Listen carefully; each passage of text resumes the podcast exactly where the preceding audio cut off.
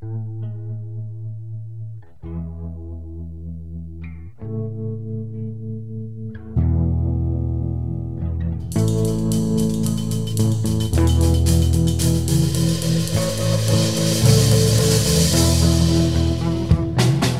there, welcome to Motorcycles and Misfits at the Recycle Garage in sunny Santa Cruz. So yesterday was a little sketchy, but today sunny again. Oh, it was sketchy. We must have had half an inch of rain yesterday. it was sketchy. It was sunny too, but it was just raining. So. Did you guys see that Yeah. giant rainbow? Nope. Was that It a was double like rainbow? a full rainbow. No, I didn't All the it. way across the sky. Well, I, I rode. I drove up to San Francisco last night, and there was crazy lightning storms Yeah, that's what around the heard. airport. Wow. It was crazy. So let's do a roll call tonight in the garage. We have Douglas. Yeah, I'm here. This is Liza. We also have Knock, Yes. Jim, Hello. Josh, Hey, Zach, Hey. Darren, I'm in. and Bagel. so we got a lot to talk about tonight, and I've been excited about this this night too. So let's get to what we did today. Bagel, you did something today or this weekend? Uh, yeah. Well, I, I finally got my uh, Vespa GTS 300 back after about three months of not having it. Was this the Cannonball destroyed one? no, no, the Cannonball bike is still in my garage on the lift. Haven't gotten to that yet. But uh, this is my daily rider that uh, blew a head gasket at the end of November, and uh, had to friend head over to friends. He was going to work on it, and then he he got injured and had to recover from that. So thankfully, he got it all back together, and it's running great. And uh, did 100 miles of rotational therapy today, and was very very good. Nice. And then you have a, a motor here to start working on. I do. I have the uh, the original motor from my Bajaj scooter here, Bajaj. which which I need to replace the rear axle on. Uh, the spline sheared off when the hub came loose, and uh, so I got to take the whole engine apart to replace the axle and get that back together, and then slap it back in the bike and get it ready to sell. So what's your running to non-running count now? Right now, the running to non-running is three to seven. Whoa, that's Moving on up. May the odds, may the odds are not in your favor. ouch. Yep, it's getting better. I Getting think better. I am four running to seven. yeah. Yeah, You're a little better than me. Uh-huh. seven um, not running. I'm five Yeah. for six, I think. Five for six right now. Can we, Yeah, before we go on, can we feeling like pretty say good that now. some somebody just patchouli bombed this shit out? Oh yeah, it's taking We gotta- all my willpower to remain seated here and not go outside. yeah, 'cause somebody it- came in and patchouli bombed this. I don't know if this was a prank or it just happened, but yes, somebody patchouli bombed the garage, which This has to be a prank. I mean, it can't be this strong and lingering Yeah. for. I mean, if you want, there's a can of WD 40. We can kind of try and cover it up. put a little bit on our wrists and Yeah. necks. Yeah, yeah, spray it around the door frame. You know, spray some hopefully car that'll- cleaner up your nose. I don't know. I feel kind of violated. Totally. Yeah, dude. I, I, I hate many smells, but this one takes the cake on smells that just it feels like you got to get out of it. I don't know. I feel a little bad that Eva hasn't been here for like a year and she came by to visit, and I immediately accused her. Are you wearing patchouli? It's like someone squeezed and popped a hippie in here. we had a hippie explosion in Well, here. if, if all else fails, we can fumigate the garage with some exhaust, and hopefully that'll take care of it. So, um, uh, Jake and and Adrian and I worked on the faded uh, XL 175 again. That still had has no spark, and we've been we literally took the headlight off and took the we started stripping down the entire wiring harness, and then of course Jim here shows up, and kind of in a matter of about 30 seconds with his fan dancy $800 whatever multimeter narrows it down to a a washer that a, a insulating washer that we put on in the wrong order to something and Miswired point assembly. So it's solved. Mm-hmm. It has Yeah. spark. It has spark. Sweet. Mm-hmm. Sweet. now we have it's going to take a couple days to put it back together all this stuff we stripped apart You need to come by more often. Yeah. No, no going. No more going But- like three months without coming here. I'm learning to bring my meter with me. but i appreciate Bring your that because toolbox too. the whole point is that we all kind of millimeters.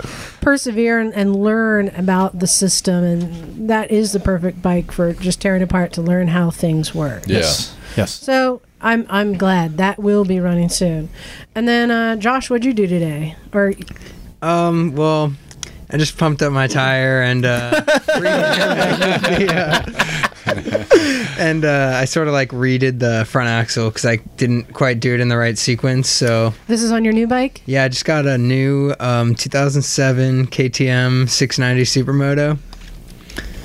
Yep. And you Yeah. haven't It's you haven't pretty crashed it yet. Not not yet. He was doing the It's- uh it's pretty on there pretty good, man. Yeah. Finally got it down, huh? Nah, I Yeah. wouldn't say down, but What? You'll get there. we were riding, we were riding down to Capitola, and we are you know just scooting around a little bit, and I saw Josh go, "All right, I'm gonna do it this time." He gets his, get his foot on the seat and, and he hoists one, and he's like, "All right, he's he's got to go in there." yeah. Yeah. And then knocked up the cops. I, I did. It was it was a weird story because I, I landed one. Oh, this is so stupid. You ran a red light and then dipped out and left us all there at the first red light. I don't think Like, he was, way there to was, stop, There was a lot of traffic. I, I, don't look. Think I he turning didn't see me. I hoisted a wheelie across the intersection, and I landed one. The moment I landed one, I see highway patrol. I'm like, ah, this is dumb. so, so, of course, of course, like like an animal, like a like a scared animal, I stop. I go, oh, he's probably gonna turn around, and give me a ticket. And, and and the light was had just turned red and it was clear and I went, all right, fuck it, I'm, I'm just going. Meow. And that was, it was so And then, like stupid. no looking back either. That the rest was of it so stopped. dumb. It And was then so no dumb. looking back. Instead and we of went down leave there. leave no man behind, us. leave every man Yeah, behind. Every motherfucker being- have uh, friends that are rolling roadblocks for me. so- Every man for themselves. It was dumb. It was totally stupid. But yeah, And then I, I get home and I get a text like, "Where'd you guys go?" like, way to stop, asshole! Like, Did you guys have a good ride? And then Zach, you worked today on the CB900C building a battery box. I, I did, yeah. I worked on building the battery box. so you're learning. Have you worked with the stainless before? Yeah. So you got cut out pieces of stainless to make a box. Mm-hmm. Are you going to weld it together? Yeah, right now um, it's set up. I'm trying to think about Are, because are you aware that we don't have the ability to weld stainless? no, I wasn't aware of that. you can you can use that welder for stainless. yeah, um, I, I steel and stainless will, I- weld together. I did yeah I did use that welder for stainless and it worked. Okay. Um, yeah, no, I I'm trying to that that battery fit is super tight. So I'm I'm trying to think of how do I build this thing so you can take the battery out and have it not be a gigantic pain in the ass. How do you like those electric shears? Uh, they were good. They did make the pieces kind of come out twisted. You didn't Right. use the jigsaw like I suggested. You- I didn't because I couldn't find a good surface to clamp them to, and Craig was on that bench for like three or four hours. So, and I kind of needed to cut them right right then. Gotcha. So Should have taken it to Allen's. You guys need Yeah. some portable Yeah. benches out here. Yeah. Yeah. So I wanted, We'll store them at your place. I wanted to share. I got a very early start today because I told Craig to come on down at 10 a.m. because he needed to change out his fork seals on his. I, I now learned it's a Gixxer 600. Uh huh. I hope, frame- he, I hope he doesn't listen to this podcast. So It could be. bless his little heart. Uh, Douglas and I learned you cannot leave him unmonitored for very long. Every time I'd go and come back, he'd be like, "I think I fucked it up." I also learned he would fight me on things where I'd tell him specifically to do something, and then he was like, oh, I don't think we need to. For instance, we don't have a lift for his bike, so we use the method of using the jack stands, and you put one under one side of the engine case, you rock the bike over, stick another one on the under other side, and then you keep rocking it back and forth, ratcheting it up one one bump at a time. So he had already started disassembling everything and had the top triple tree and the handlebars off, and I said, so I need you to put the triple and the handlebars back on so we have leverage to grab. He goes, "Oh, I, uh, I think I don't think we need. To. I think we can just grab the forks." You had the hmm. top tree off to hmm. pull the forks out. Yeah. yeah, because it's got a weird Oh, Street that was Fighter mistake setup. number yeah. one. Yeah. So it's like, uh, no, go ahead and put it. No, I think we'll be okay. It's like, Wow. okay, he's gonna fight me on this stuff. Then we finally, I in, kind of insisted he put put them on so we had something to grab, and then he realized how we are like holding the bike, and one person is like leaning over, pulling the bike up, and it takes all the leverage you can on the bar. So he was like, all right, you were right, and then. Then uh, the other thing is we were having trouble getting his axle out, and his axle on that Gixxer has this very large diameter uh, Allen insert Yeah. It's into like it's it, like a 24 millimeter Allen. Yes. Huge. of which we have no tool to fit. And he's on the internet looking for how and looking at videos of people taking these apart. Meanwhile, I, I come in the shop and I say, take a look in the uh, the bucket of bolts and see if you can find a nut or a, uh, a bolt that happens to fit that. But he was so just like wrapped in his head of failure and doom and gloom, and this is not working.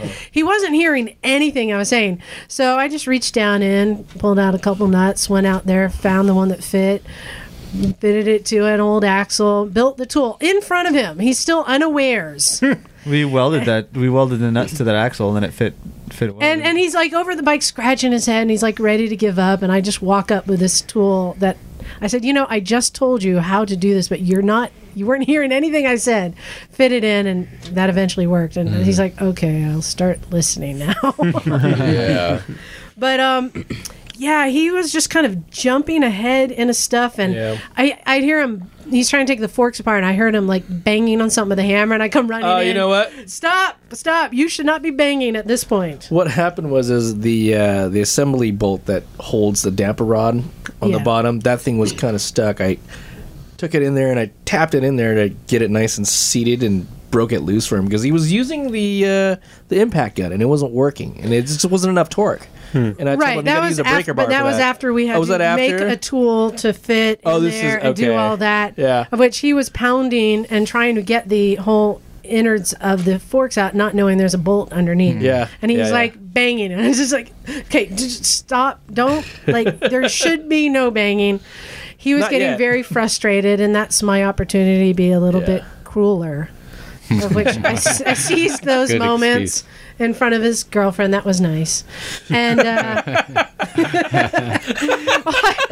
one point, he was getting Oh, he's getting horribly frustrated with things. And she's like, "Honey, do you need some food? You don't think very well when when you're hungry." And I turned to her. And I said.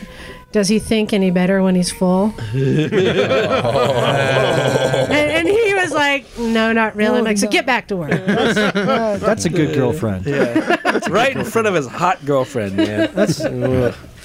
but he got it done. yeah. It was Yeah, there, yeah. and it was a lesson in finding the right tool. He was just, he was that guy who, um, when he was trying to get that that bolt out of the bottom of the forks, that first he was using just a regular Allen wrench and and vice grip, and he's that type of guy who will just keep trying the same thing over and over. Even though the allen was stripping and starting to pop out and he just kept trying over and over. And i stop. If you have to put that much effort into something stop find another tool find another way move on. It should never be that hard. Yeah. because he was then we got the t allen wrench and he was like turning red in the face trying to with just a t wrench uh, twist it. I'm like okay stop again. And we finally took an old l wrench cut it off Yep. I had to fitted make, it to an eight millimeter socket so you could put a wrench on there. We just fabricated tools for him all day. Yes, and- yeah. That was his lesson learned is it shouldn't be that hard. And if it is that difficult, stop and figure out another way to make a tool if you don't have I that. made the same exact tool to uh, to service my FRI forks because those little L wrenches just aren't going to do it. Um, there was also uh, some coin slotting going on today. I, which dude, I didn't get. I wore an extra long sleeve. Adrian, extra long shape Adrian Ninja coin slotted uh, Matt. Adrian snuck up. So, so Darren coin sliding. Somebody's leaning over. I think I dropped the penny in. figured that out. Yeah. A- and and uh, so Adrian runs, goes over to Matt, sneaks up, drops it in. Matt's unaware. I yell, "Coin slot!" and Matt turns me. What? I said, "I love my taco." And he went back to work. And uh, apparently, he still has a penny in his toilet from the last time he got coin slotted in the, not the toilet, the wishing well. yes, exactly. He'll find it when he takes a shower tomorrow. Yeah. And then there was uh, another little prank. Um, I tried to bring something new to the game, and I found this baby little cowbell that um, a donut showed up, and he was the first one to leave his bike unattended. Zach, it was you were the intended all day, but you didn't leave. Just so you know, Okay. you get a stay of execution a day. So he left, and we get up, up, up in underneath the seat attached to the top of the shock, and we zip tied a cowbell up there. And eventually, he got his bike up on a stand, and we were rocking it back and forth to make sure it's stable. And it goes, kunk, kunk. Yeah. He's like, what, what was that? I went, dude, that does not sound good. There's something majorly wrong with your bike. He did, he was just kind of like, huh. Yeah. he doesn't know. He doesn't really care. He had a cu- he had a couple seconds of sweating. The thing is, and and Darren, you heard this when he rode away. His bike was making a hell of a rattle, and that was from nothing we put on. I'm thinking, even if we left the cowbell on, he would have known there's something going on with that hmm. bike. Yeah. Hmm. It's making a You know, racket. fun, funny thing is that we went and got burrito. We went and got lunch together, and he was like, "Man, I don't know, put this cowbell on. Man, it's really freaking me out." You weren't in on that, were you? And I was like, "No, I was the one that put that on there." Anyone else got anything they want to cover they did today, Doug? Uh, just miscellaneous painting and a couple bikes and getting a bike ready to sell and Oh, yeah. Can, Yeah. Can we just say real quickly about those details of the guy who came to look at your bike Sure. for sale? So go ahead. Douglas has on Craigslist a CB400T. What do you have it listed as a cafe? It's or- a I don't know. It's not a cafe. It's just a custom CB400T cu- hacked up custom weekend cruiser thing. bobbed cafe thingy Yeah. with Clemens, and this large man, larger than me, He's like up. six three, not fat, but just big. You know. large man, and to look at the bike, and he brought a buddy with him.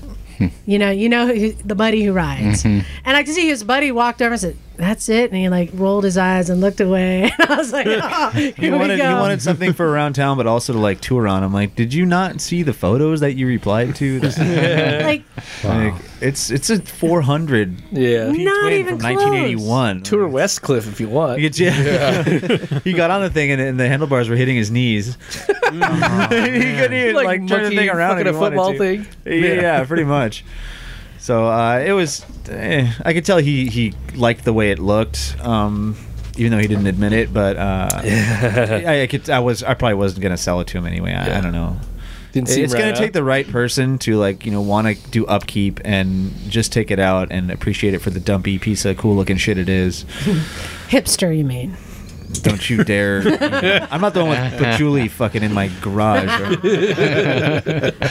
He's so angry. His face got so visibly angry. he said patchouli. All right, anyone? that, that bike I has did been around something. s- since before hipsters. All right. What'd you do, not? Mm. I helped Craig with his forks, and I wired a kill switch to Mason's bike and helped him start out his lights. And that's it. Mason has a pull chain light switch It's the on coolest, his bike. coolest thing ever. yeah. It's like click, click. It's a, a lamp. Yeah. I'll, Like a table lamp. I'll go ahead and Chain claim thing. responsibility for that last. Darren, this is the recycle I- way. We use yeah, whatever yeah. we can. I hope he's not planning on riding it in the rain. Yeah. right. Uh, doesn't have a choice. no, it, it's re- it uh, looks relatively waterproof. Uh, relatively. Put a plastic bag over it or something. I something. don't know about Yeah. that. hey, who wants to play a game? Oh no. You want to play a game? God. Everyone's looking around. Who am I looking at? Josh, I'm Who's the looking victim at you. now? Let's play a game of how well do you know your bike? Uh, Bagel Oh boy. edition. Gotcha, Oh, bitch. shit. Wait, wait. You You put can't know the answer. you put bike here. yes, I know. Oh, that's typo. We're giving it. Typo. Scooters have Bagel. two wheels. They are by definition bicycles. Bicycle. you. You seem pretty knowledgeable about your scooters. I know a thing or two. Well, let's see how you do. All right. As, All right, as so we y'all got Bagel know, versus the Peanut Gallery. Bagel versus the peanut I'll gallery. keep score. All right. There's a couple gimmies in here. So, Okay. so what does Vespa mean in Italian? It means wasp in Italian. Ding, That ding, is ding, ding, correct. ding, ding. Hmm. Point to Bagel. Who makes the Vespa scooter? Piaggio. Point to Bagel too. I didn't realize. What are the gimmies, I man? these are gimmies. Come on. Yep. Come on. These are Cracker Jack questions. We're gonna cover some of the basics. I didn't know Piaggio made Vespa. I thought Vespa was Vespa. Intro. Yep. I thought that was interesting. Of course, you don't know. They've also made boats and trains and planes. as Okay, that So- means he's gonna get this whole thing right. He just, just Well- knows right now. What year was Piaggio founded? They were founded. I didn't know they were missing. I want. got lost in some They time. got I wanna- Jenny. I want to say somewhere around 1896, thereabouts. All right, I'm going to give somebody in the peanut gallery a chance. To see if they get any closer. If that's the closest, I'll give it to you. Who wants to take a shot? Just- 1890. 1850. One dollar. and what did you say? It's 1896. Hmm, 1884. I'd say point to the peanut gallery. Ding, ding, ding. Wow. All right. Okay, so All right. Sorry, me- my involvement doesn't go back with them that quite that far. this is a multiple choice question. All right. So, what products did they originally manufacture? A. cast iron pots and pans, B, aircraft and engines, C, bicycles and baby carriages, or D, locomotives and rail cars? D. Locomotives and rail cars. That is correct. Wow, they had a locomotive rail car called a Wasp. No, no, that was No, Pi- no, no. that was Piaggio. Piaggio. Okay. Piaggio. We're still on didn't- Piaggio. Piaggio, okay, Yeah, Vespa didn't come around until 1946. Another there you point go. to Bagel. Another point to Bagel. Oh. So, in 1946, Enrico Piaggio, the son of Piaggio's founder Rinaldo Piaggio, mm-hmm. decided to address Italy's urgent need for a modern and affordable mode of transportation. Yes, they did. He set out to build a vehicle that could, and you will need to complete this sentence Okay. be easy to drive for both men and women, be able to carry a passenger, and And and this was kind of his goal, his mission. have an enclosed motor that was not exposed. I'm going to say no. Peanut Gallery, anyone want to take a shot at this? Get you laid. The, I don't. I don't think that was their most urgent need post-war Italy. It's, I mean, it's So- Italian engineering. Of course, it's gonna like get you laid. Is in there? That, I mean, that'd be right in the mission Um, part of statement. that. Yeah. So he said he set out to build a vehicle that could be easy to drive for both men and women, be able to carry a passenger, and Be affordable.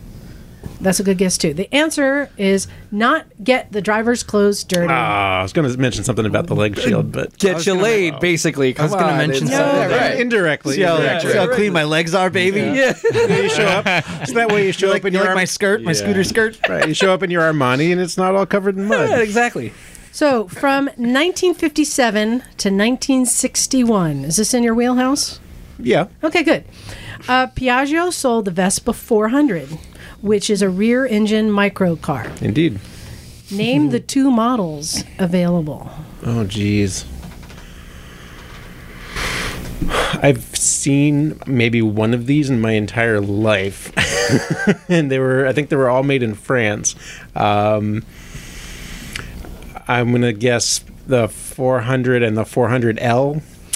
Okay, no. Okay. Um, and Peanut Gallery, say Italian words, you might have a shot. The ape. No. Nope. Anyone else? The else? buongiorno. Pizza. Benito. No. Okay, so the answer is the Lusso and the Turismo. Ah, okay. Ah. Turismo. What does that translate to? Well, Lusso would be light, and Uh, the Turismo would be a touring. Right. Hmm. Okay, so the design of the Vespa dates back to pre World War II. What was the inspiration for the design? Besides a wasp, you mean? No, it was after they designed it that he said, "Hey, that looks like a wasp." Ah, okay.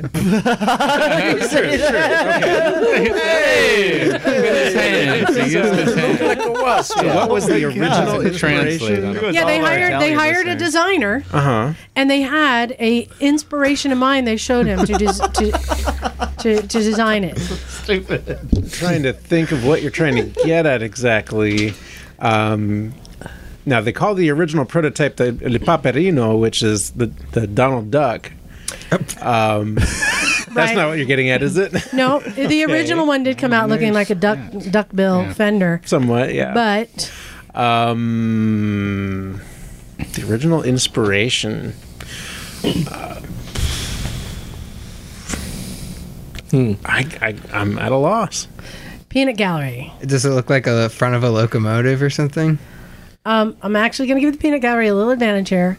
It was another type of motorcycle or scooter. Uh, Ducati. No. No. And it was actually, all right, Can it I was brought over guess? for, I think, the World War by Americans The Harley, and left yeah. there. It I was, was- used I was- to navigate okay, around mines No, I and know what such. you get. It. it was it was the the parachute scooter that the American paratroopers brought with them when they landed to invade. It was the Cushman, scooter. Cushman. Cushman. Made in Nebraska, USA. Mm-hmm. The Cushmans that were brought over for the war and left there. So that was what they modeled it after. All right, I'd say Not no, aware of that. no That's pretty cool. All right. All right. In 1950, Piaggio built a one-off bike to break world records. What was this model called? I believe you're talking about the Sei Giorni. No. No. Hmm. And it was actually named after the it was the city or the name of the race. It was, but it was one off. They wanted to Im- impress, and actually, this bike broke 17 records in 10 hours. Wow. What was it called, Bagel? Oh, God. I've, I, I, I'm sure I've heard of it before. Um, I'd say time out. rah, yeah. Just for giggles, let's let not try and pronounce it. Uh, it is the Montlaheri. What? Montlaheri? Montlaheri sounds good to me. Mon, uh, Montleri. Montlaheri. Montlaheri. Montlaheri. Yeah, all right. I think it's Moncalieri. There- Is that right? M O N T L H E R Y. yeah, I have no idea. Yeah, I don't know Either. They probably don't. They probably just say McClary. But it's pretty cool that they set out to smash records, and boy, if- how did they? All Yeah. right. They also built a number of streamliners in the 50s, too. So you also own another brand, I do. Several. a Bajaj. But judge. Bajaj. Bajaj. Judge. So the Bajaj Group was founded in 1926. Mm-hmm. This is the Bajaj Group before Bajaj Auto. Right. So, um, which one of the following in- industries were they not involved with? Okay. The Bajaj Group. A. Insurance. B. Automobiles. C. Waste management. Or D. Home appliances. 1926 India. Which one of these were they not involved with? Now, this is throughout the course of their history or just in the beginning? In the beginning. In the beginning. 1926. In the beginning. All right. So the choices were insurance. automobiles, Uh-huh. waste management, home appliances. Because they were an investment group. They had their hands Mm-hmm. all over the place. I'm going to guess waste management. Did you, Darren, did you make a noise? Yeah, I did. What, wh- why? Why'd you make a noise? I think it's automobiles. No, it's actually waste management. Ah. Cool. Just seemed too abstract and not. Yeah. yeah. yeah, no, it was waste management. Yeah, home appliances, insurance. Yeah. It, the the they had their, uh, the Bajaj Auto Group, which then started making Right. scooters, which became their most successful. You want, you want to know how I guessed that one? How's that? Because in 1926, I don't think anybody was cared about what they did with their waste. Yeah. Yeah. They just burnt it. exactly. I just dump it in the ocean. Yeah. Okay, so Bajaj Autos is ranked third in the world in motorcycle manufacturing. Mm-hmm. What are they ranked first at? In Hmm, the world. This year, Sure. Hmm. I think I was looking at like 2013 numbers, but sure.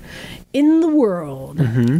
they're ranked first, Bajaj Autos. In Okay. the world? in the world In the world. in terms of manufacturing numbers, of something. What is it? I'm going to guess engines. Engines. Peanut Gallery, do you want to take a shot? Uh, Waste management. Political drama. Italian.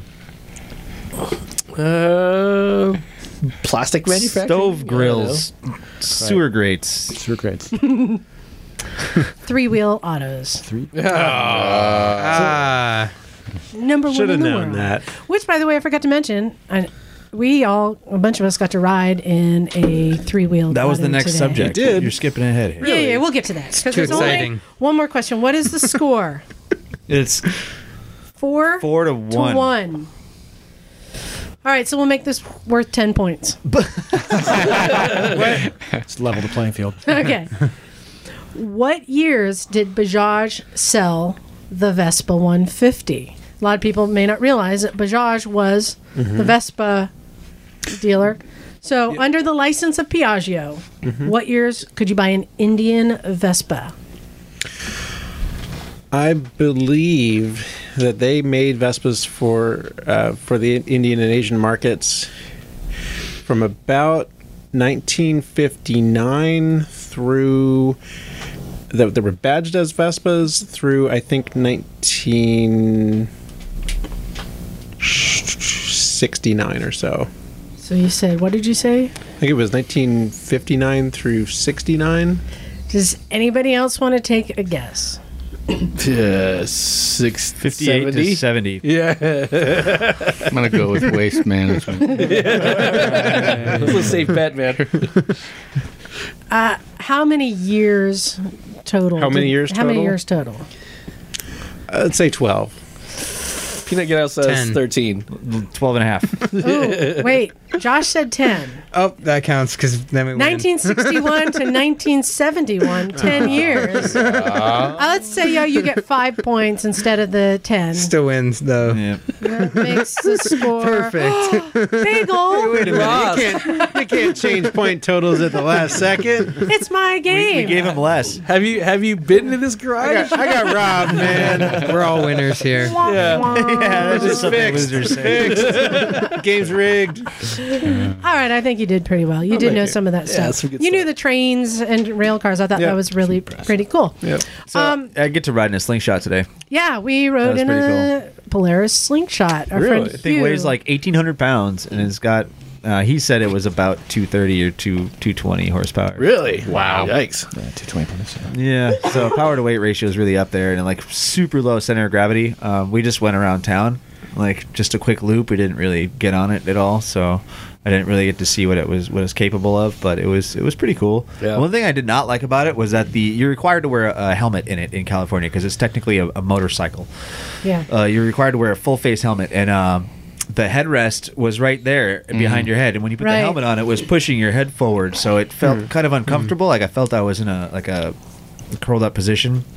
Um, The thing I thought was weird is the seatbelt goes from when you're in the passenger seat, it goes from the middle down to the lower right. So it's the mm-hmm. opposite. right, right. Yeah. And it doesn't have doors. It's actually a cutaway to step in. It's a, a hard plastic or soft plastic all over the inside, so it's basically meant to get rained on and just like. But it has full out. Everything's, like, Bluetooth and everything. waterproof. Yeah.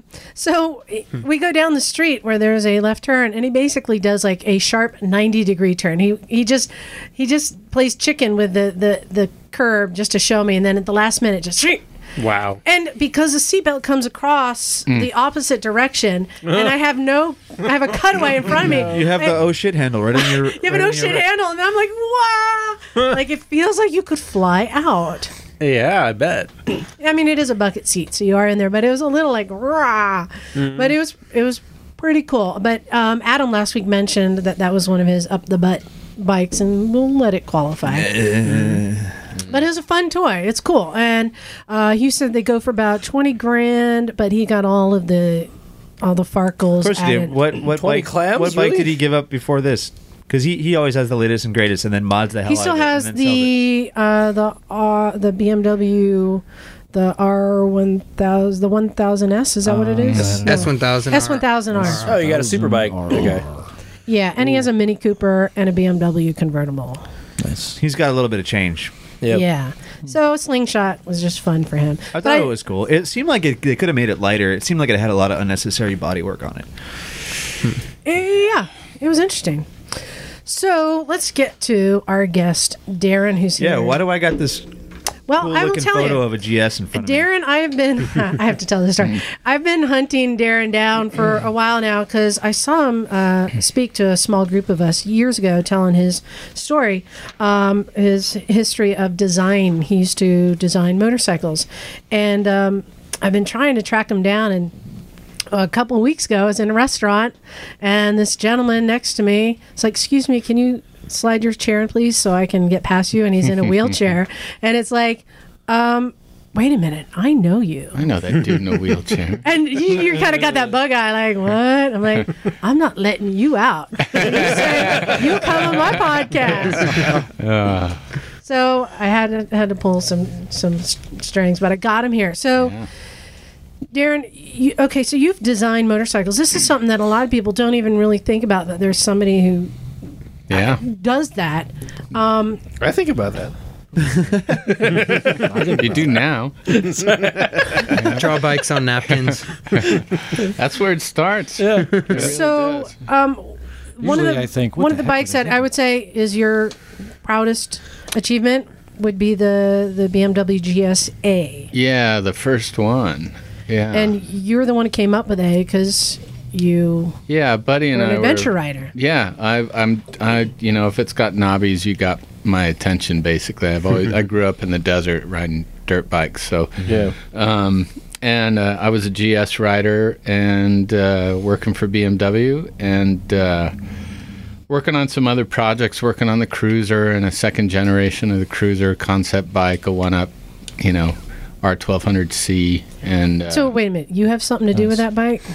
uh, I, I did parts of that bike. There's a lot of questions about that bike. Yeah, and re, of course, and you got consider the timing and development of that bike, and BMW is looking at how huge that market was, and and what the what the potential was for cracking that nut in North America for them. So Is that- basically, they want to get a cruiser in the market, so they build something really weird looking. Is that the one yeah, with the? and you use the, the ch- boxer engine, and you take the telelever, and what does that mean? How you know?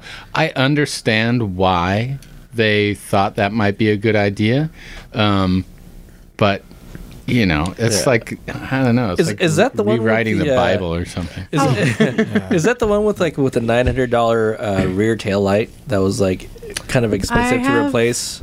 Pro- uh, uh, One. like yeah, I'm sure that Case. turn signals were the indicators were 900 bucks. I don't know, but It basically had reclined ape hangers yeah, because you, it's such a far stretch yeah. Yeah. back to the seat. So they had these ape hangers.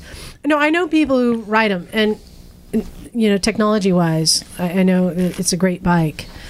Design wise, it was just something that we're not used to. It's like whoa, and traditionally cruisers are, haven't really changed a ton. No, no. Uh, you know that it, what's interesting about that, at least from a, from my perspective, and I think a designer's perspective, and what what's beautiful about cruisers is they're they're you know raw, and they're they're kind of not so pretty to be totally honest and they require and need i mean for in my opinion to become interesting requires a lot of custom work right? That you got to personalize them and, and you you breathe life into those as an owner as a tinkerer. And and that potential doesn't really exist with that bmw 1200 C, that cruiser, right? Yeah. So, I mean, you could buy a lot of aftermarket stuff and strap it on, but it's, um, you know, they were taking the boxer engine, they were taking the pa- paralever suspension, the telelever, and and trying to make a cruiser out of it, and it was it was a kind That'd of a a force fit a little bit, And yeah. I, I jumped and, ahead. and it clearly was not successful, right? So, well, yeah. I see them occasionally. around. I mean, they're yeah, they're around. So I, I jumped. yeah, but they're they, They're not- yeah.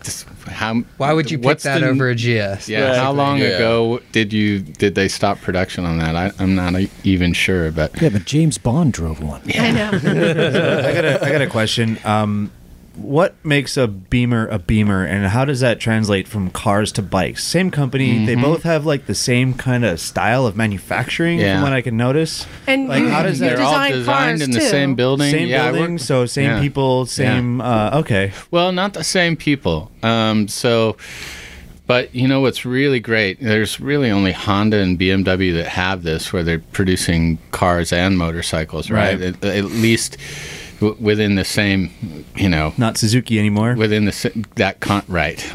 Um, and so you kind of benefit as a, a motorcycle you know component because um, there's a lot of money in the cars that can fuel it so um, and keep things burning. But then sometimes you kind of have to leverage parts from automotive that that it, you know starters and things like that where they're bigger and harder to package. But anyway, it has it has more to do with uh, part costs and things like that. But Okay. the teams are completely different, right? The design team is different, the engineering team is different.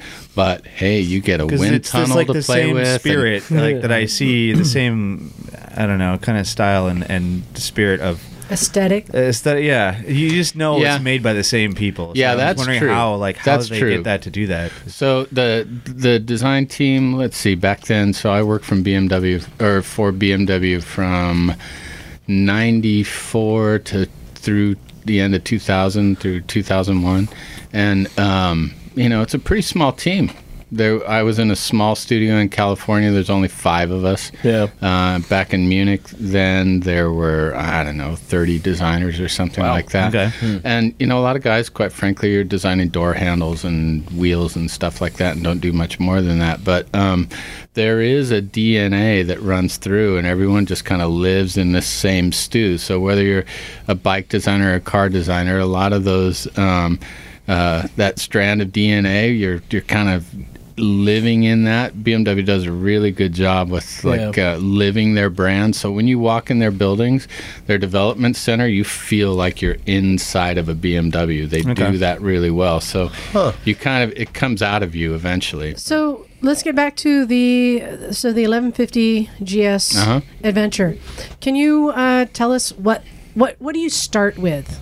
So I mean, you brought to the Yeah. table. Let's do an adventure version. So the GS already existed. Yeah, we were working on had just started a the next generation GS, right? So it was a mm-hmm. brand new boxer engine. Everything was was ground up on that thing, and we're looking at the current GS, and it's been out there. Really popular bike. Obviously, it's a great bike, uh, but a little long in the tooth. And it was about four years probably before this this next generation would hit the streets. So. Uh, we're thinking about what we could do myself and, and a buddy edgar heinrich who actually is who runs bmw motorcycles now at least design um, who did a did a stint at bajaj interestingly enough. cool. yeah and came back to, to head up bmw uh, motorcycles. But you know he uh, edgar likes to ride off-road too and we do a bunch of trial stuff together and Cool. and so the, and at the time um, i can't remember what year that was probably uh, 99 98 99 but you know we were really hot in Paris Dakar and BMW was still invested in Paris Dakar I think we had five riders that year Right. uh, KTM uh, was really trying to make a mark. I think they put 300 bikes, 300 factory riders in that race. Wow. Um, BMW, by the way, came in first, second, and third, and then the and fifth, and the fifth was Andrea Mayer, a woman, Wow. by the way. And then uh, and then I can't remember what the other stats were. Anyway, still did really really well. So we were all juiced up on on rally at the time, and, and I'm just a guy who likes to uh, get on a bike and stay on a bike, or always have, and so I love that globe trotting trips through Baja stuff like that. So. Uh, in a week to a month at a time on a bike is my, when I'm happiest, right? So, looking So at the awesome. GS, and we're like, okay, what could we do with this bike? And I, I always had this fantasy of like, what is a two-wheeled Land Rover like Defender, right? right. Just a really kind of brutal aesthetic. To be honest, wasn't about being pretty, but what is a functional bike that you could theoretically buy off the showroom floor and take off for two, three months, two, three years if you wanted to. Nothing like that existed. So I just started uh, doing some sketches in my own time while I'm working on these other projects. Um, it was pretty interesting. We started showing those sketches around, and, and people got really excited. And next thing you know, we're it turned into a production bike. So that for me, that was the coolest thing about that project. Not that it's the greatest bike in the world or anything, but it it, it started that whole adventure line for mm-hmm. BMW. It was the first one, hmm. and it wasn't. It didn't come from some marketing document. It wasn't you know market analysis or stats or anything. It was two guys who loved Yeah. to ride in the dirt and uh, Came from bikers adventure doing. riding. It came from bikers doing biker shit. No shit. Yeah, it was that's like awesome, dude. yeah, bikers designing bikes for Yeah, bikers, basically. totally. So do you start with an existing bike and you Yeah. start pulling parts off? In that case, yeah, definitely. So we're looking at the boxer engine, and, and there were certain things I had to carry over that I wasn't really happy with because they're really expensive, Was it right? the, the beak? Yeah, the schnabel, it's called. yeah, that, that thing that hangs, that bizarre thing that hangs over the front wheel. You're like, what the hell is that for? Extra it actually is functional. It creates a lot of downforce over the front wheel, and it draws air into the oil cooler there. So um, it it it's actually there for a reason. But then you know, so it kind of gotten shortened uh, over the years, but. Um, uh, but yeah, it's still there because it's kind of iconic for the GS. Well, all these bikes have them now. All the all the venture bikes from Yeah. Triumph and all those bikes, Yeah. they have the schnabel. So yeah, they cool. got the schnabel. You Yeah. got your schnabel? Yeah. Ask them how their schnabel's doing next time you see somebody else. Say, So I've seen. hey, nice schnabel. Sorry, I couldn't help but notice your schnabel. I remember seeing. I see your schnabel is as big as mine. I remember seeing pictures of your process, and if I recall, you're sketching while somebody's next to you with clay. Yeah. Yeah, that's later in the development. You know, it's funny, we were talking about the schnabel, but you asked what came first. And Yeah. the first thing I was doing was, and we somebody mentioned napkin sketches. That shit's real. I mean, we draw all the time. Designers draw all the time. I draw every day. It's a commitment I make to myself. It doesn't Yeah. necessarily mean it's a vehicle or anything, but I draw every day. And and uh, these really loose kind of silhouette sketches mm-hmm. were the first ones I did. And the reason I did that was because I took the schnabel off the thing because I was fired up on the rally bikes, right? And and that that rally aesthetic is real, you know, a lot of windscreen, mm-hmm. wind protection, right? And mm-hmm. and you got that blunt front end and and so I took the schnabel off that thing and it was a big political deal. So I did hmm. these sketches with a shorter one and the longer one and, and it was really about setting up the gesture. So if you imagine, you know, a bike backlit at night and and so you don't see any detail, you don't see any color, but does it still capture an essence that's BMW? Yeah. And that's the it. goal. And you can accomplish that in a tiny little sketch or when you do it all in black, you know. Like it's like it's like Batman, right? You see the Batman's outline, you know it's fucking right. Batman. Right, right. Thank God, or he'd never show up when they shine Right, the light. That's Yeah. cool, man. So the first sketches are pretty crude and Yeah. and funky. I mean, usually, and uh, and then in this case, you know, it was a carryover drivetrain and stuff, and but we knew we wanted to do a couple things. Being two up, wanted it to be a two up bike, but it was primarily like single rider. We could get a passenger on the back in a pinch if you wanted to, right? But you kind of mm-hmm. had to accommodate somebody on the back. But mm-hmm. the that production seat wasn't really dialed for long distance riding with a passenger. So that ties into something that I remember you saying that I've always been fascinated with. One of the, I think, the Easter eggs on the bike. If y'all look at the picture of it, there's that rear grab bar that uh, protrudes off the back of the seat. Called the hand grip the hand grip. Hand grip. or hand grip. So that's designed for. that's that would be designed Literal, for these two up riding. Yeah. But yeah. there's something special with that.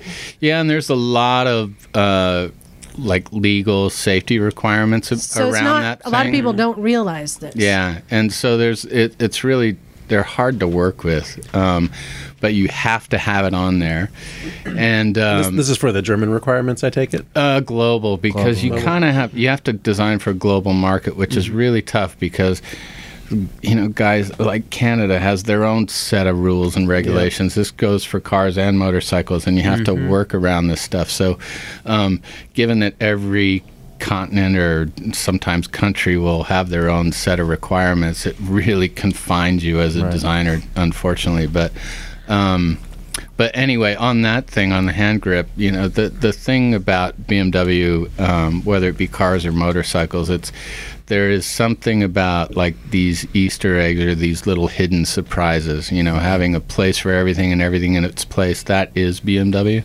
But if you can hide a little cool secret thing that's discoverable once you have the product, like in a car. I don't know. You've owned the car three months and you discover there's a flashlight buried in the glove box or something. Mm-hmm. It's oh, it's cool, and you develop this relationship to the car, and you can tell somebody, hey, did you know? Fill in the blank.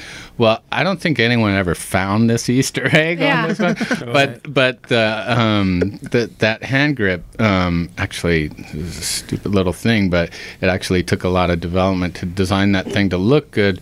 But if you there's two bolts underneath, you just pull it out and flip it 180, and suddenly the, your rear rack, if you don't have a box on it, becomes twice as big. So you can get a ton of gear on the back of that thing, um, and use the grip as, and it's got little um, holes in it that you could thread strap. But you can't promote it because it needs to be a two up bike.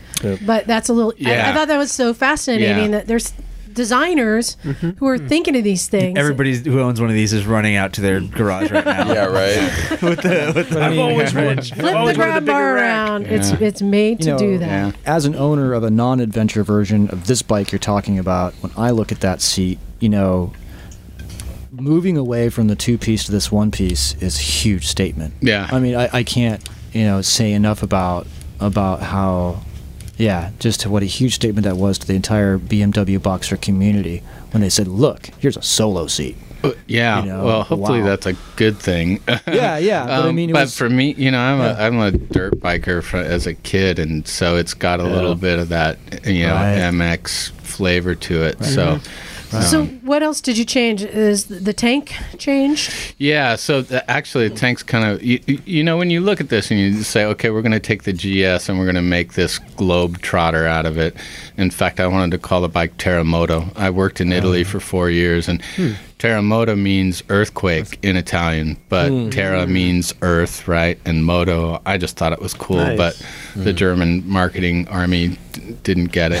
this is, this is and, and, it, and adventure tells the story. You call it an adventure, everyone knows what the bike Right, is, so it mm-hmm. probably makes more sense. Um, but so you're going through the list of things you want it to do. You want hard boxes. You want you know like PIAA lights on it, or, or well, I wanted PIAA lights. I wanted Touratech boxes. I want all these things on it. Um, and yeah, obviously you need more fuel on this thing. So we decided, okay, we're going to put four more liters in this tank. So I had to design a new tank, and um, not having like taken an existing tank and tried to design for volume, it was like, well, none of us knew. Like, how do you know when you it's four liters bigger? Because Yeah, this- you yeah, do right. these things in sketches, and then you're working with guys and who are sculpting clay, and it's like, is that four liters bigger? I don't know. um, so what we, we did gotta is we, make one and measure it. well, we took the we took the clay because it comes in these like pipes. These it's an oil based clay that you do the modeling and the sculpting with, and we just kept taking. We took a, a big like vat of water and we displaced we put the clay in until we displaced four liters worth and then we kind of had a visual kind of impression of that and then we made sure we saved all the scraps and didn't so we knew. I mean it was really Okay. analog and low tech but we actually Gets got to four liters my question as a as a designer, um, what are what are the biggest design challenges that that come up? Uh, typically, when you're designing a motorcycle, I mean, I, I know it's a really really For vague a question, but for global organ cor- Well, I mean, corporation, oh, I'm just- sure Yeah, the they're design will be more- able to say no. Yeah, Yeah. they're more corporate issues and cost. And honestly, it's cost. You know, Yeah. like, but here, here's the beauty. Like on that bike, and it was so under the wire the development. Like I just personally called PIAA. And since I had a BMW email address, I said, "Can you send me some lights? Because I know if I get your lights and I plug them on this bike, they'll get juiced up." And I called Touratech and I said, "Can you send me some boxes? Yeah. I want to. your boxes are bitching. I just want Yeah. these things so on you, there." you're and- basically laying the blueprint for those products. And it's like, hey, Nice. I know these will work great. Let's put them on here. Maybe you see the uh, BMW owners buy them too. Kind of Yeah, thing, and or- then then the bean counters come in and go. We, Yeah. we can't afford to put those on. We need to Right. develop our own. Blah blah blah, which we did. But Yeah. um, you know, and and they weren't nearly as bulletproof or as cool as Yeah. I thought. You know, because when you think of that, you know, the Land Rover Defender kind of Yes. Right. jerry can aesthetic. That was sort of my image of what this Mm-hmm. thing needed to be. It wasn't about like the beauty comes through and how brutal Right, it's is, pure right? function, and, yeah. and, and it's pure function. And so that's So- It, it was uh, cost. It's always typically cost. Typically, You do something cool and they're like, "Sorry, dude, nope. We then that needs Yeah. to be like." and it's radar." fractions of a cent that Yeah. you're fighting for on this stuff. You Yeah. Know? and uh, and yet yeah. we anodize the rims. yeah, you know. so there goes powder logic, coat. you know. powder There we on that one. Yeah. But it looks bitchin', so It does look yeah. bitchin'. Yeah. So I made comment earlier about how so you're you're sketching and there's literally somebody next to you with a, a Yeah. bike like chassis or Yeah. and they're laying on clay. Clay. And I mean, just the concept that you're sketching and then you're watching it happen in Yeah. 3D. You had, you had your own 3D printer, basically. Yeah, with but they're humans, you know. Um, gotta feed 'em. And and like uh, tech. th- yeah, the process has changed a lot uh, over the years, but uh, um, with rapid prototyping and stuff. But still, with vehicles, whether it be cars or motorcycles, particularly when it comes to large surfaces. Uh, tanks, fenders, all, you know, windscreens.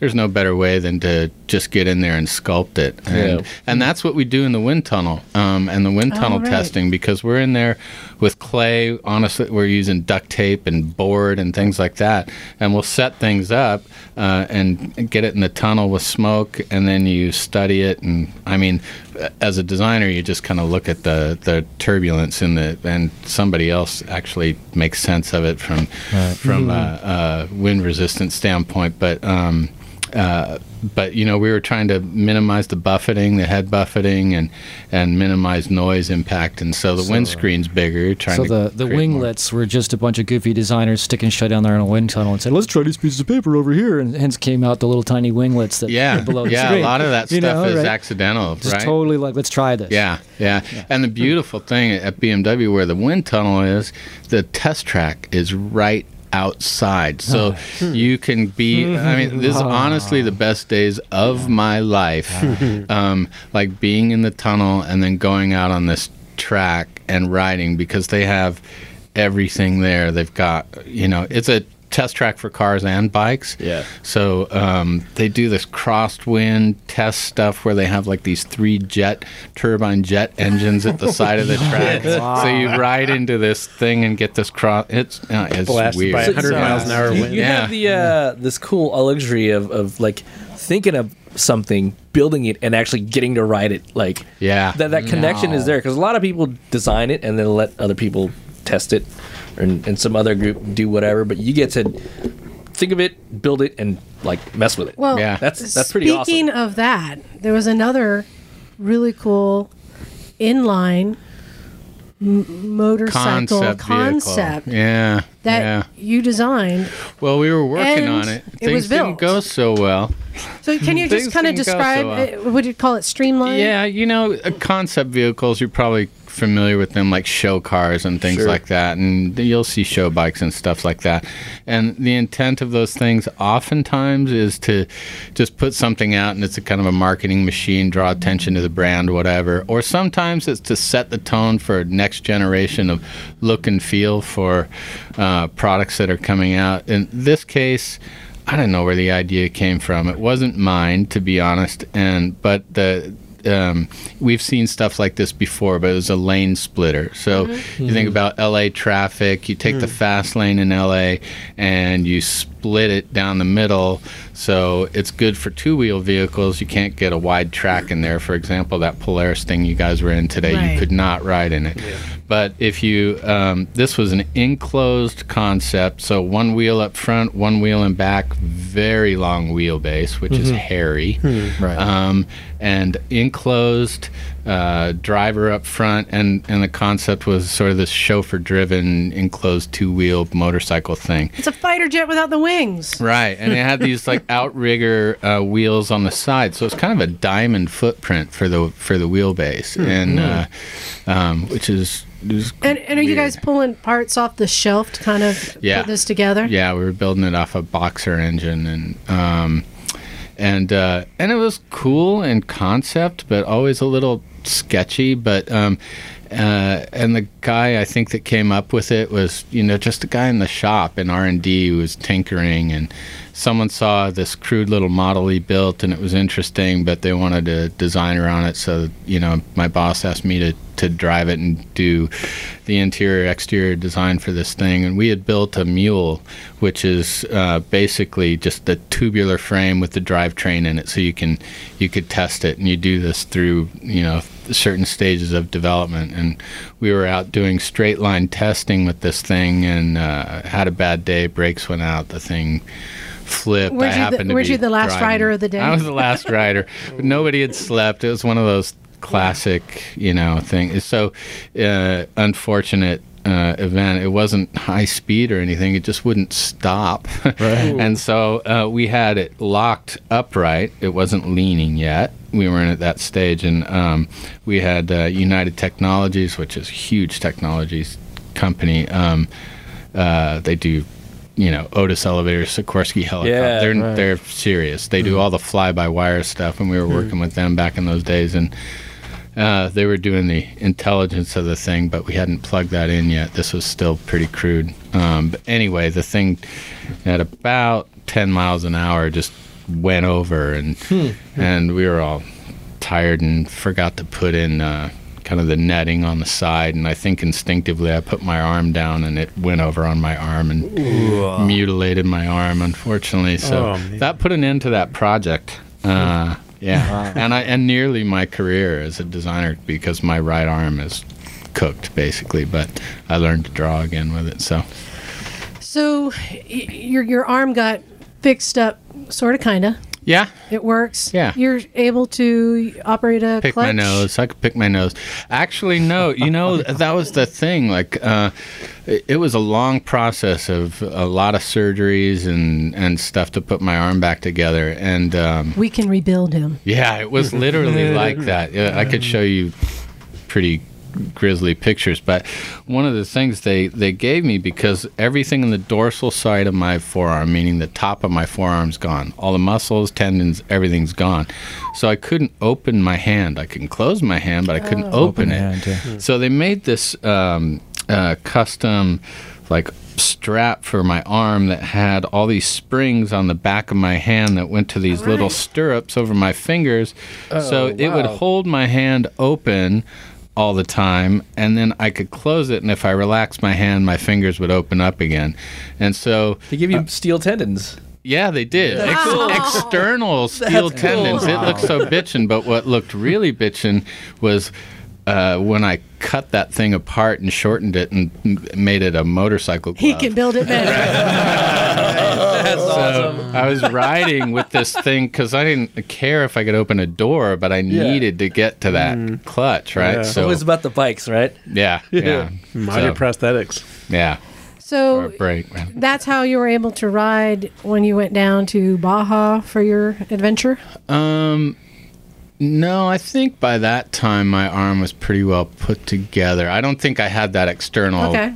thing stuck on my arm anymore. But yeah, that that was only for about three months. But that was three months of riding time. I couldn't wait for those surgeries. So Yeah, yeah. yeah. So, in, in just a short, short story, you, you took a trip, an adventure trip to Baja to go ride BMWs with some friends. Yeah, this is right after I, I designed that first uh, adventure. And so the kind of design phase was done, and now they're cutting tools and doing everything they had to do. And the designer's sort of out of the picture for the last year or something because not much more we can contribute at that phase. But so I, I never rode the production version, just kind of pre prototypes. Oh. But anyway, prior to it, just a couple months before it coming out, went down to Baja with some friends. We were going to Cabo, rode from Santa Cruz here, and I got to Bahia San Ignacio. I don't know if you guys know where that is. About mm-hmm. half, about 600 miles south of the border, and I just went down on a dirt road. Not an exciting accident, but the, the fishing me out of Baja was an exciting story. It took mm. about 24 hours to get to a hospital, but I broke my back. That was it. So I'm in a chair now. Yeah, So, it happens. but but it doesn't stop you because No. you already had another job lined up. I had just started at Indian Motorcycle, so I was a director of design for Indian. I had been there two weeks. It was one of those things where they said, "Do you you want to start? Uh, we need you to start right now." I said, "I'm. Can I start in a month? Because in two weeks I go to Baja." And they said, "Well." Come and start. We need you here two weeks. Take two weeks off. My two weeks off turned into eight months because Oh, it took, wow. took a while to patch me up and get me mm-hmm. back in the studio. But they were they were cool with that. They Just held, came right back. you know, they said he's not dead. He's just broken. He's coming Right. back. We're holding his spot. can still draw with I a gotta Totally hand. respect that and appreciate that. So how Yeah, did the design amazing. aesthetics change for you? I'm like, what was the challenge from there? From being able to like, I get to build my dream dirt bike. Now I'm doing cruisers. What well, that an was hard because that's just not my kind of riding. I was never Right. that guy. So, but as a designer, that's that's your job, right? Yeah. Your job isn't only to design products that you you love, but Right. product you you need to put yourself in someone else's shoes. Well, and, and with BMW, that's a, a, a name that's on top. Yeah. This is Indian that's making its comeback. Yeah, yeah. It was It a been down and out. hundred-year-old startup, basically, right? Yeah. Yeah, yeah. and you've got something to prove. You want a piece of Well, that yeah, market. it's funny the way it came up. I was at Intermot, which is a big motorcycle show Right. in Munich, and and uh, I was working at BMW at the time, and then I saw Indi- they had a presence there. They had a stand, and I was just so moved as a, an American and having a, a love and passion for that brand. You know, you just can't not. And uh, and so I went up to him and just said, "Man, I'm so glad to see you guys out here. Good luck." And next thing you know, they're calling me, and I was wound up working for them. So I left like this safety and security of BMW to roll the dice to go work with a, a like a biker gang in Gilroy. so that uh, So- that that pushed your uh, I guess your design limits or your your uh, sometimes you know as a designer they give you a box you got to design within that box and sometimes they'll give you a triangle or something Yeah. and you get to do something different. And I'd, there, I'd like to point out he started working from his hospital bed. Yeah. Yeah. Yeah, thank God. You know, I had actually that was probably the biggest gift is that they said, you know, you're coming back. We're waiting for you, and because I felt obligated, I didn't want to stop, and it gave me something to focus on and not Cool. feel sorry for myself. But man, I got shit to do. I can't, I can't just sit here. So Yeah. I started recruiting. I had just gotten that job. I started recruiting designers from uh, and from my hospital bed, and flew a guy in from Sweden, Ola Stenegard, who's now like Yeah. you know Ola. Uh, if if you know motorcycle design, you know Ola. Uh, he was a student of mine when I was teaching at Art Center. Ola came out. We were tight. Um, hired him. By the time I got out of the hospital and rehab, we started at, in Gilroy together. In that little that period of time when I wasn't there, we got Chip Foose, who's also a friend of mine, who came in to do some bike work. Chip knows bikes, although we know him as a hot rod guy.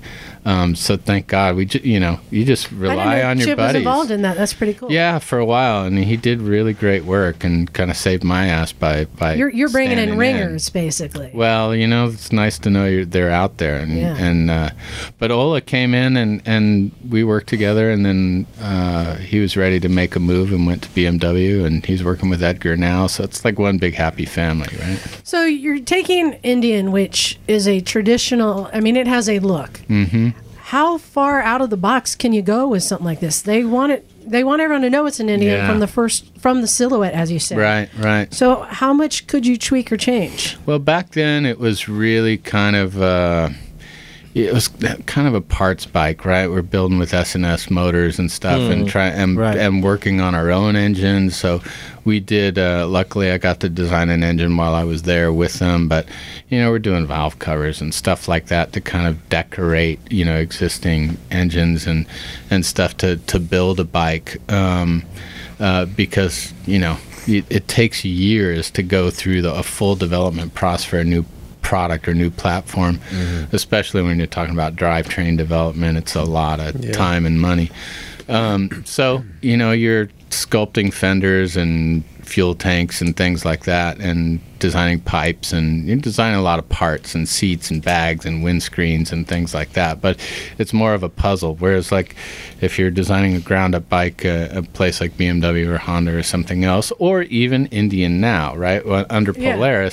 They you know they got deep pockets with Polaris and they can start and just say, well, what if it looked like this and change proportions and everything. So it was a pretty tight, a lot of constraints around it. So you're then. you're you were head designer on that. Yeah. So are you the one who's uh, working with the budget? I mean, are you like Um, yeah, back then, uh, yeah, were you that knew- guy then? You know, it was so uh, fly by the seat of your pants back then. I, I don't think they even knew how much it cost to build a bike. um, most of the most of the deals were handshake stuff out of the back of the shop, and Yeah. Right. parts would come and go off of trucks, and a lot of weird shit were, happened um, back in those days. What were some of the more interesting stories or experiences you had that you noted when you moved from a company like BMW, had like the system and all the support, and then you jumped into Indian? Like, so I'll- you know- let, let me paint a picture for you. So when you're at BMW and you work in design at BMW, you are in this inner sanctum. You are like in the underground layer. To get into the design studio, if you worked for marketing or if you were a product manager and I was work if I was designing a bike that you were financially responsible for and you wanted to come to the studio to see it I ha- you have to make an appointment. I meet you outside. You are escorted in and when uh, when you are escorted into the studio everything is covered everything, every sketch, everything but the product you're there to see Wow. is covered. Everyone stops working, crosses their arms, looks at you like they're pissed at you because they kind of are because they can't get anything done while you're there until you leave. That's and cool. then you have your conversation. You leave. Everyone the the covers come off. Everyone gets back to work. So they fully That's like respect the, uh, BMW. they fully respect the designer and the development guys. Well, the, the, the reality for them is, it, you know, uh, because development times are so long, four years on a bike sometimes, um, that if anything got leaked, Yeah. the implications are huge, Sink right? Yeah, you know, if you get spy photos or something, it's a Sure. big deal. Um, so contrast that to Indian. Indian, where you know it's it's it was very much like this shop. It's like recycle. you know, it's I just a, a, a bunch of a bunch of people just trying to get it done, Yeah. and uh, which I loved that. You know, that was a big draw for me because it was so raw and so real, free form, and know? it was real bikers building bikes for bikers. It was it was the real deal, no shit. But but at BMW, you know, very proper, it's corporate. Uh, you know, I uh, but contrast that to Indian, where I saw a guy um, with you know. SS tattoos on his neck, reached for a knife and told the CEO he's going to cut his fucking throat. And- and that- that is a true story. in the boardroom. I never saw fist fights in the shop in at BMW. uh, saw a lot of those. You stop even looking up. Wow. it was there was a lot of stress back then too. Yeah. So I don't know. And and, and yeah, it was interesting cool. time Interesting for yeah, sure. stories. Yeah. Yeah. Hmm. So it was like you know these two plant different planets. I, I took some adjustment for How long were you at Indian? Three years. Yeah. And actually, we were launching five new bikes. I'd redesigned the corporate identity or the logos. I'd Yeah. done apparel. I was doing all kinds of stuff. I didn't even think of that. So accessories, all you're doing kinds of logos stuff. and bikes. I mean, it's Lo- logos, bikes, Wow. T-shirts, pants, jackets, uh, Oh. pipes. Um, You're the head motherfucker in charge. Stickers, designing, redesigning interiors for the new uh, dealerships, redesigning the signs for dealerships. I mean, this is like soup to nuts, everything. You're all marketing, collateral, all kinds of stuff. Corporate identity at that point. You're You name rebadging it. the whole deal. Yeah, Hmm. yeah, Wow. yeah. So it's yeah, it's the whole everything. You know, when you think about design, it's like the the emotional package that Sure. when it when it relates to aesthetics really and and I think that's holistic you got to look at the whole thing you can't just Yeah. look at the bikes it's and for me back then you know those are back in the glory days of well I shouldn't say glory days cuz that's really the 70s but for customs and and cruisers and stuff. But that resurgence and how hot things were in the late 90s early 2000s uh, but let's face it most of those guys were like weekend riders you know? It's kind of, I think of like LA and my time like riding up to the rock store and stuff and these guys are only out and they got their chaps on, on that they wear on Sunday and which is cool. But um, those were the guys buying those bikes back then and and that's what that's the money that the marketing guys were chasing. And for me what i wanted to bring back or my intention with indian was you know the good old days of the board trackers right? Yeah. like the, the strong silent type not Yep. the show us your tits you know kind of thing but like i want that like those colors and like real leather seats and real leather bags and hmm. and that's what i was hoping to bring in. And you and if you can see that in the identity and i gotta take my hat off to the guys at polaris because they've they've picked up on those cues and they're really trying to to work that Very from what i've seen so.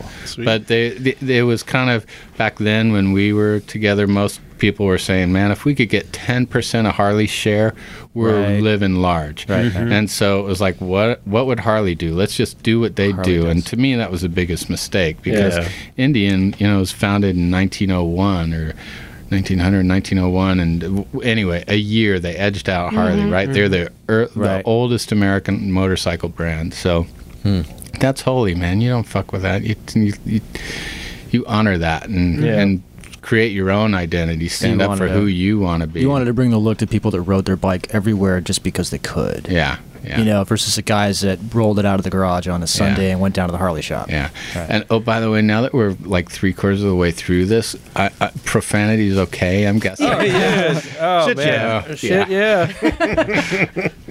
Well, what I like too is that I mean you're truly an artist. Like you said, you do a sketch a day. Yeah, I draw Um, every day. And, and we didn't mention prior to BMW, you were was it Fiat I was at Fiat for really? doing Fiat. cars, obviously. Nice. doing Yeah. cars, and now you're here in Santa Cruz at Plantronics. Plantronics, yeah. So, So not even vehicles, but I mean that's truly an artist. You can. Is there anything you can't design? uh, yeah, sure. I, yeah. Waste Uh, management. waste management. exactly. There it is. Yeah. There it is. Yeah. Yeah. You know, what's funny though is that, um, you know, when I broke my back and found myself in a chair, I started to use headsets because a guy like me, I can't go from here to 10 feet away Yeah. on the phone. Right. Uh, Like hands free for me means something. So I was doing bikes, and even after Indian you know, like blew up, I was doing some contract work with BMW and Victory and a bunch of places, and then um, uh, and then I got this cold call from a recruiter about Plantronics, and I, I've never done anything but vehicles my whole life, but it resonated with me because of that whole thing, and I thought maybe because of my situation, I might be able to bring a little bit to this story. Would, would you say so- that's an advantage? Would you say your disability is an advantage to des- designing like hands-free devices, like uh, you know, accessibility devices? I like to think so. Yeah. I, I don't really, you know, I just don't live. It's weird. I'm I'm physically in this chair, but in my head, I don't live in this chair. Right, right, right. I don't even think of myself that way. So Sure. it's a really good question. I just. Uh, yeah, I'd have. To, I don't know. That was my. That was the thoughts going into it. It's like, oh, maybe I have an acuity for this because of my situation. Maybe I have some insights or something different I could lend to it because it means more to me. But Right. I, I have a little bit different perspective now that we had last week. We had Adam here, who I mentioned was a Yeah. C4, C5 quadriplegic with limited function of one arm. Yeah. You're quite capable. Yeah. I mean, I got a high level of injury, so I'm paralyzed from the nipple line down, which means like a no feeling, no. I'm I'm a T4 complete, they call it. So I can't move or feel anything. I broke my toe two weeks ago. I didn't even know and for like eight hours until I took my shoe off. I'm like, oh, Swollen. Well, that's different. Swollen So, um, but to a guy like Adam, he looks at me and goes, man, I don't know. Yeah. You know, I look at double amputees. I'm so jealous. So there's oh, there's this like, like man, those things are cool. I want to strap those on, but um, you know, it's different for everybody. We all have different limitations, right, in our Yeah. life. Whether you you know have had a bad accident and it's left you limited in some way or not, like. Um, do you, do you have any want or plans to get back on a bike? Because I've been seeing a lot of videos Yeah, of guys doing that. there's more and more stuff like that all the time and uh, certainly in the early days like for the first i don't know maybe 10 years i i my response to that question would have been if I found out I could walk in five minutes, I'd be on a bike in 10.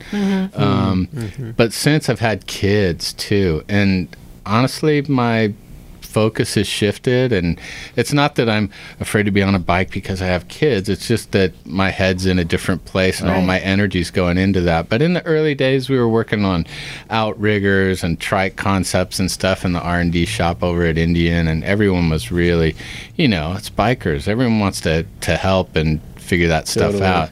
Totally. and then uh, we so we we kind of dropped a bunch of stuff midway when Indian folded, and um, and but and then since it just hasn't been a priority for me. But I've got some little dune buggies and stuff. I get out in the dirt and You still have get fun. my yayas out. So Totally. we're, we're getting almost time to wrap up. There's one last thing I wanted to make a call back to. Actually, I haven't called it yet, so not a callback. But Douglas, I think you'll like this. So when you were at BMW, I think when you were leaving, or some of the guys there made a gift for you. Oh, it was a gift for a friend of mine. Was so the- Edgar. You know what I'm Edgar, talking about? I think I do. I think I do. The Walker. Uh, yes. Yeah. So Eddie is Eddie's Eddie's the man. He is the coolest, most talented guy you can possibly imagine, and he um, he loves walkers and robots, and he sketches all the time. And so that's kind of what we always did in meetings. And even though he's like the man at BMW now, I promise you he's sketching in meetings and not paying attention to what anyone says. Right He's like drawing God. dicks and shit. Like, He's drawing uh, half naked women or totally naked women on bikes and, and robot walker things. Nice. So de- describe this thing. It was how tall was it? Well, it was a kind of internal project. We do these like design challenges where we, we that was had nothing to do This is with for like shits and developing giggles. for shits and giggles. Yeah.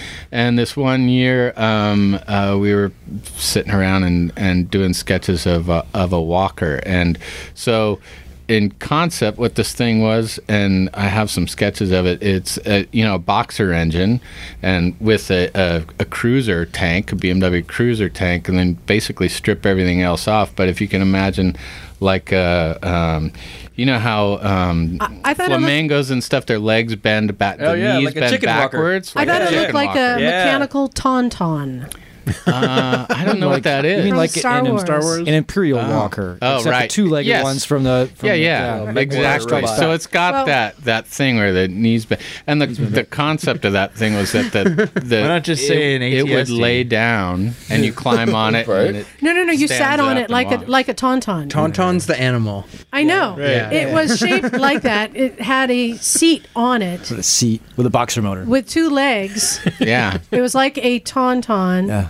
And it was made with all motorcycle parts. Yes. No Yeah. way. Yeah, it was like this big sculpture that you, could actually crawl control on. it So- and everything. Like, Well, no, th- th- it was a sculpture. skull. how, it, how it was far down the road before it kills you? Yeah, yeah. All it has to do is fall over and you'd be in the wrong. But imagine place. this. I think it was like the um a the pumpkin and a drive from a, a our bike was like the thigh bone. I think. Well, the, right? the one that you saw, I shared some pictures with. So I did. Yeah. We built a, like a crude kind of model in the studio, and um, and the legs and stuff were all sketches and stuff we put together and kind of hogged it together. But when Eddie left to go to Bajaj in India, Right. he took like he took off for two years.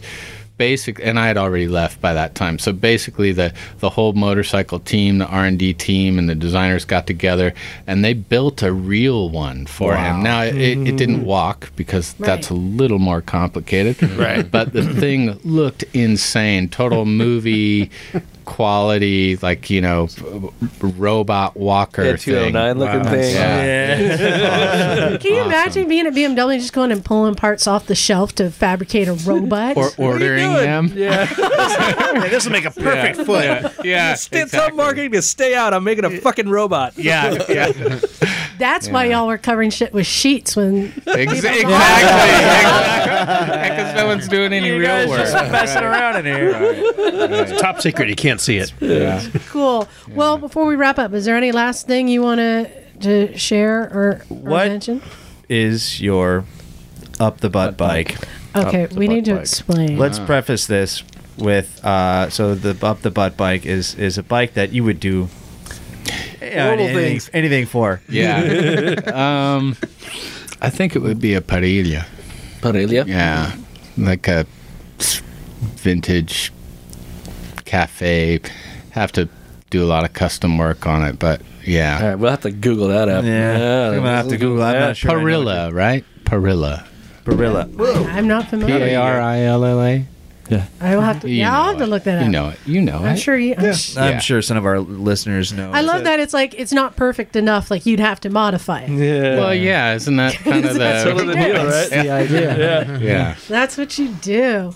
Well, awesome. Thank you again, Darren, for coming. I really appreciate man. it. I mean, Appreciate it. the world that you live in it's fascinating. It's behind closed curtains, and the fact that you let us take a peek, you know, Yeah. inside your past, is just Yeah. amazing. Or I'd have to say a flat track or a 750. Yeah, flat trackers yeah. are awesome. We get the XS 750 flat tracker right here. Yeah. So I just want to say. Oh, sorry. Go ahead. I was going to say, and again, if you ever want to just come hang out and just see what we're doing, I mean, I will. Now I know where Now you you know- guys are, and you've invited me before, and Yeah. I'm We don't to be here. necessarily have to put you to work. A lot of people just come sit and drink beer and point at things. For people. tell tell everyone else they're doing it wrong. Oh, totally. Yeah. but you may enjoy it because a lot of things we're doing, like, um, you know, we mentioned that Zach is building a battery box out of some sheets of stainless that my neighbor pulled out of his garage. They were lining the walls and they're pulled down in ribbons. And we just, we use whatever we have here. Or like how Mason has a pull switch from like a fan on his bike. we just get creative. And that's the whole Yeah, point of recycle awesome. is to just use what we have and challenge ourselves and just have fun and, and creative. Well, I love the space and thanks for having me. Thanks for coming, man. It's Yeah. really good. And to as Thanks for a, coming. I mean, as a, as a stuff. Yeah, sorry, good. Uh,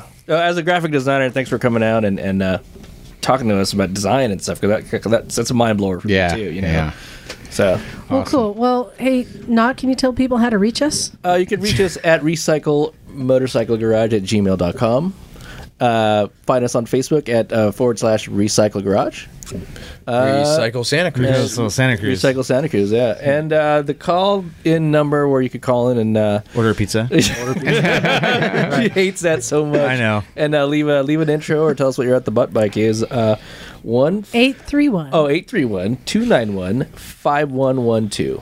And um, I really appreciate everyone in the past who called and left an intro for us. Dude, whoever left that Arnold Schwarzenegger one was spot on. It was perfect. Well, I, I laughed so I will hard. Tell you that it was a misfit oh. Really? who did it, but I haven't told anyone who that misfit You said California is. like perfect. California. California. it was perfect. Get to the chopper. Now that you say that, it, now that you say it, it kind of Lucas. sounds Say like. that again. Get to the chopper. Oh no, it was bagel. oh man, Do it now.